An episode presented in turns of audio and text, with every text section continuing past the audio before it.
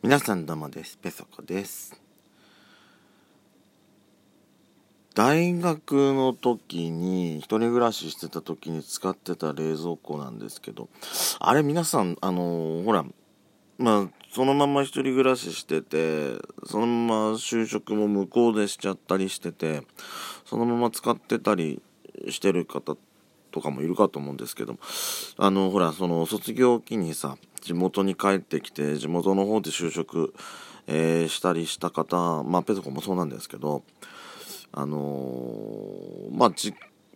こっち戻ってきてさ、お金もないのにわざわざ一人暮らしする必要もないんで実家戻ってきてっていうのが普通なのかなと思うんですけど、その時ね、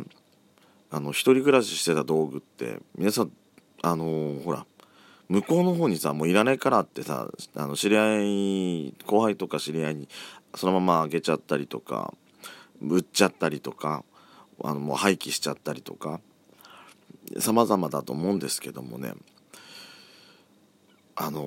のまま持って帰った方とかいらっしゃいませんかね。ペソコはそのパターンなんですよ。売りもしない、あげもしない、全部持ち帰ってきちゃったのね。冷蔵庫だ、食器棚だ、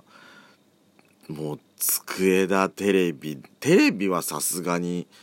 廃棄したかな。ブラウン管だったし、テレビデオだったし、ビデオがちょっと調子悪くなっちゃったからさすがにテレビは置いてきたんですけども、あとはちょっと簡易的なクローゼットじゃないね、衣装ケースでもないね、なんて言ったのかな、あるじゃないですか。そういうやつは投げたって投げる、ほら、ゴミを投げるってこっちの言葉なんですってね。ゴミ投げし、ちょっとそのゴミ投げといてでさ、他のとこじゃ通じないって聞いて、私未だにゴミ捨てるって言えない人はゴミ投げちゃうって人は、そんなどうでもいいんですけど、カラーボックスもみんな持ってきてさ、私ね、本当に捨てられない、捨て癖がないんだから、断捨離ができない人なのよね。そこがだから物が溜まってダメなんですけど、冷蔵庫も持って帰ってきたのよ。で、持って帰ってきたはいいんですけど、自分の部屋に置かないで、今ね、弟の部屋に置いてあるのね。弟に迷惑かけてしまってるんですけど、ちょっと夏に限らず冬もね、ペソコ結構水分を取りたがる人なんで、水とか結構必需品なんですよ。で、弟寝てる部屋にさ、侵入するわけにいかないからさ、冷蔵庫ね、部屋に欲しいなと思ってんですけども、いや、いかんせん、ほら、何回も話出てる通り、この部屋汚いわけですよ。で、片付けも全然進んでない状態で、そこにさらにもう一つ、大きいっていうか、一人暮らし用のさ、2ドアの冷蔵庫をここに持ってきたら、邪魔になって仕方ないだけよね。だからね、ちっちゃい冷蔵庫、おもちゃみたいなってちょっと失礼なんでしょうけど、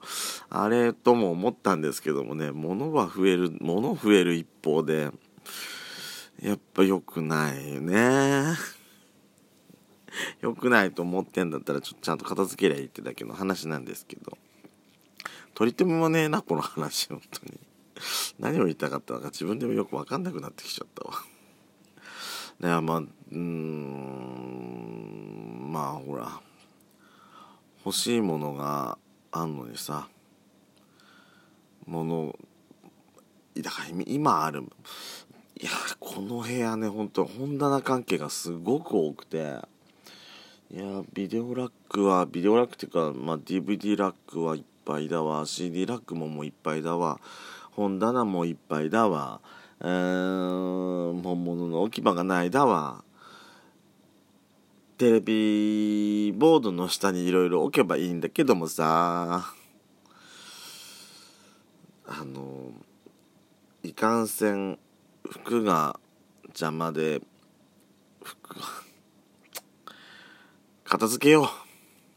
ペソドコ。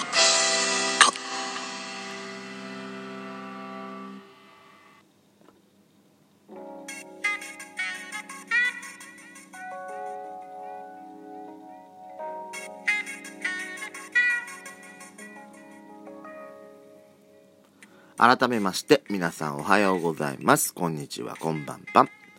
ドスコイラジオスピンオフペソドコ、ペソコのそこそこどうでもいいこと。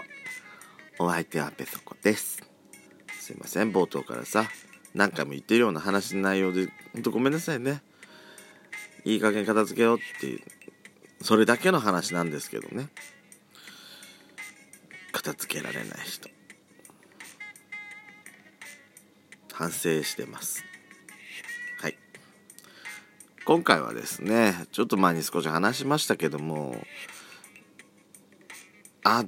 その前にあっちも話さなきゃいけないんだよね。正月明けにディズニーランド行った話もね、それはまた別の話でおいおい話しましょう。先週なんですけども、先週ですね、もう1週間経っちゃうんですね。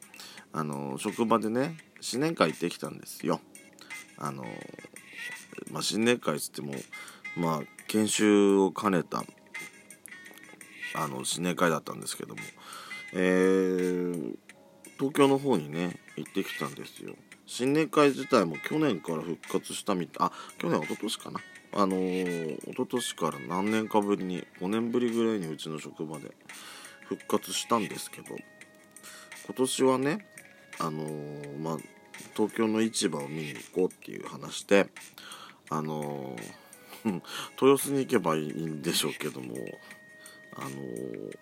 大田市場行ってきてましたよ。で、私はね仕事の関係で大田市場結構、前も行ったことあるし、大学時代も行ったこと。大学時代の時なんかね、大田市場夜中から入れるよっていう話聞いてさ、夜中の12時に行ったことあるわ。本当に私住んでたのがちょっとみんな住んで一人暮らししてたところで全然東京寄りっていうか東京だったから行くの楽かなと思って行ったんですけども、いや寝る場所がなくてね、夜中ね結局寝ないわけにいかなかったんで眠たかったんですけども、ベンチの上とかになんか寝て、すごい次の日大変な思いしたような、そんな記憶だけが残ってますけど、着いた時間自体もさもう12時近くだったんで、整理なんか全然終わってたんですけど、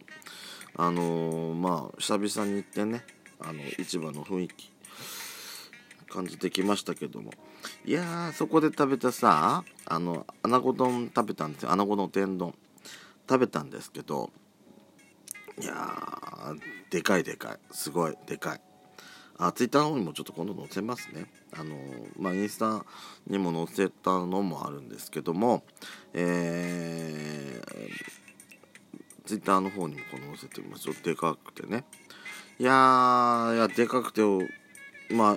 子の天ぷら自体もすごいサクサクして美味しかったんですけど、いかんせんねこの年ね食べた後にね胃がねとんでもないことになっちゃいましたよ。ほんとこの40手前ってことも忘れてね、周りがさ若いのばっかだったから、周りはさ